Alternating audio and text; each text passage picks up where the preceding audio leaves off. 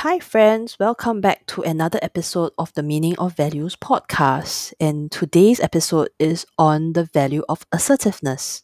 This is a collaboration between Ann Polytechnic's second year students in the School of Film and Media Studies from the Diploma of Film, Sound and Video with Chrysalis.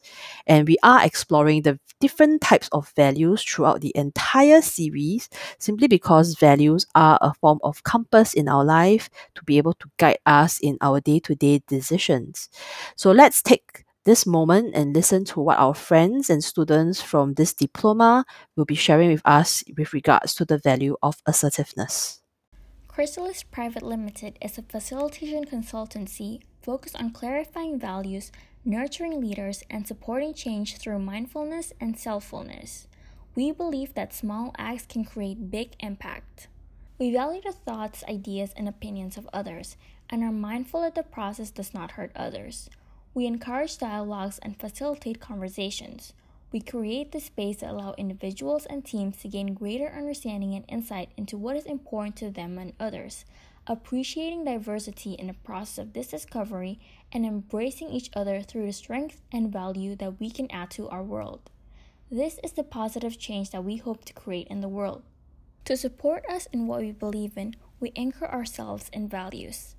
We reached out to year two students of Ann Polytechnic's Film and Media Studies to help us in producing these value centric audio bites. We would also like to credit the distinction of these values to the Virtues Project, an American not for profit organization. Assertiveness is speaking one's truth with peaceful confidence. It is discerning the song we are given to sing and using our talents as a gift to the world. We have the courage to speak up for what we believe is right we tell the truth about what is just. Assertiveness comes from knowing our own worth and honoring the dignity of who we are. We stand on our own holy ground and set boundaries without guilt. We never beg or make demands. We ask for what we need by making a simple, positive request. We treat ourselves with respect and expect respect at all times. The Virtues Project. Dost thou reckon thyself a puny form when within thee the universe is folded? By Imam Ali. Assertiveness is about having the heart and courage to stand up for what you believe in. In the world we live in today, where injustice plagues every crevice and corner of the world, this value holds a special importance. When assertiveness is demonstrated, you would use your voice to stand up for what is right. For instance, if you see someone making rude remarks about another person's weight, speak up and defend the other person. Use your voice to inform the person why making such remarks about someone else's weight is harmful. This act of using your voice is not limited to real life, but it can be done online too.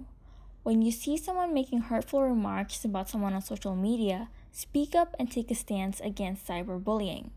Use your voice. This is what assertiveness looks like. Assertiveness sounds like confidence. When demonstrating assertiveness, you'll often be met with opposition from the other person because they have a different opinion from you. But you have to keep calm and speak with poise. And don't just brush the incident over and keep quiet about it because you're scared to speak up against someone. Because if what you're standing up for is right, if what you're standing up for brings justice, then you don't have any reason to be scared. Some words you can use when demonstrating assertiveness are, hey, that's wrong, or you shouldn't say that, for instance, if you hear someone saying the N word and they're not black, point them out. You can say, hey, you shouldn't say the N word because you're not black. If they still insist on saying the N word, then you can educate them. You can say, you can't say it because it's a racial slur that was used to dehumanize African American slaves in America. Now, black people are saying it to reclaim and redefine the word and turn its negative connotation around. Even though you would think issues like racism, sexism, xenophobia, etc., are issues that everyone should know about, that is often not the case. Therefore, assertiveness may also include educating others on why something is wrong. That is how you can stand up for what is right.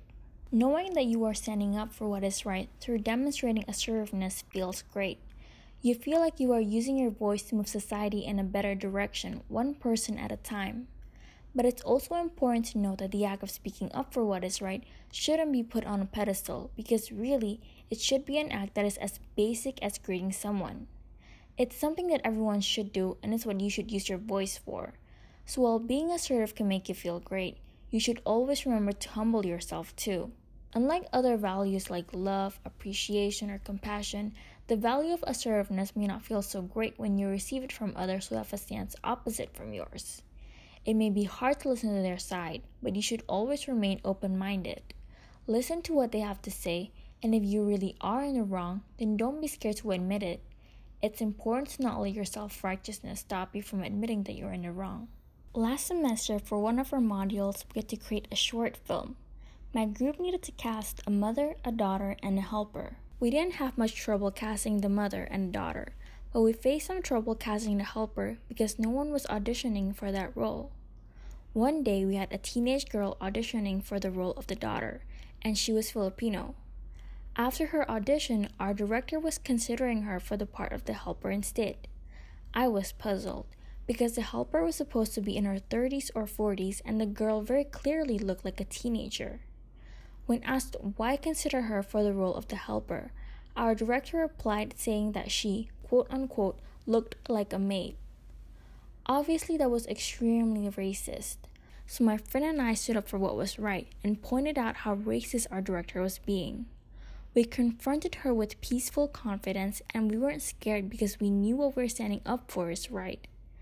In situations like this, it's important that you find the courage to speak up for what is right. Only then can society move forward. Thank you for listening to this audio bite, proudly brought to you by Chrysalis Private Limited. We hope that has provided you with some insight and clarity of the value of assertiveness. We encourage you to take the next few minutes to take a pause and identify what assertiveness means to you.